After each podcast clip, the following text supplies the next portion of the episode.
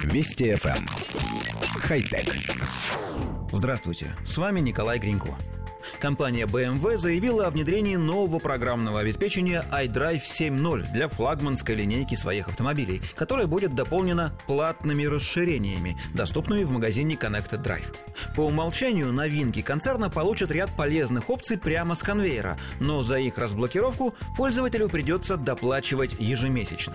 Теперь для активации функций подогрева сидений или руля, адаптивного круиз-контроля и прочих возможностей пользователю будет предложено оформить ежемесячно ежемесячную подписку. По задумке производителя, такой подход позволит водителям активировать функции, которыми они редко пользуются, лишь при необходимости.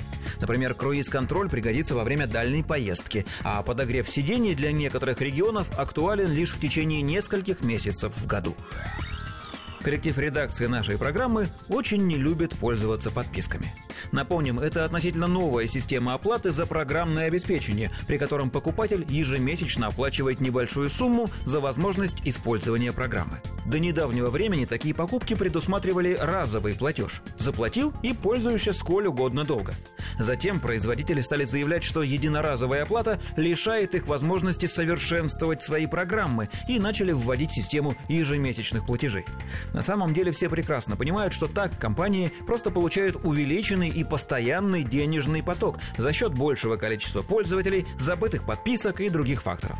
Некоторая часть покупателей объявила бойкот такой системе и перестала использовать продукты с подпиской, находя альтернативные варианты с разовой оплатой, а то и вовсе бесплатно. Этому противостоянию уже около десятка лет, но со схемой постоянных платежей за автомобильные функции мы столкнулись впервые.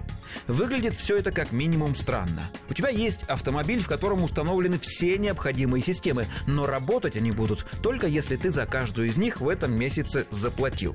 А если подписка по каким-то причинам не продлена, то будь любезен обойтись без подогрева сидений, круиз-контроля, кондиционера или что там еще войдет в платный список. Само собой у нас возникают вопросы. А не хотят ли автопроизводители сделать платными тормоза?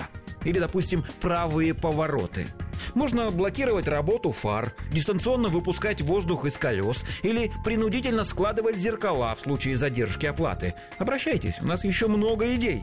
Надеемся, что никому в здравом уме не придет в голову их использовать. Хотя... Вести FM. Эм. Хай-тек.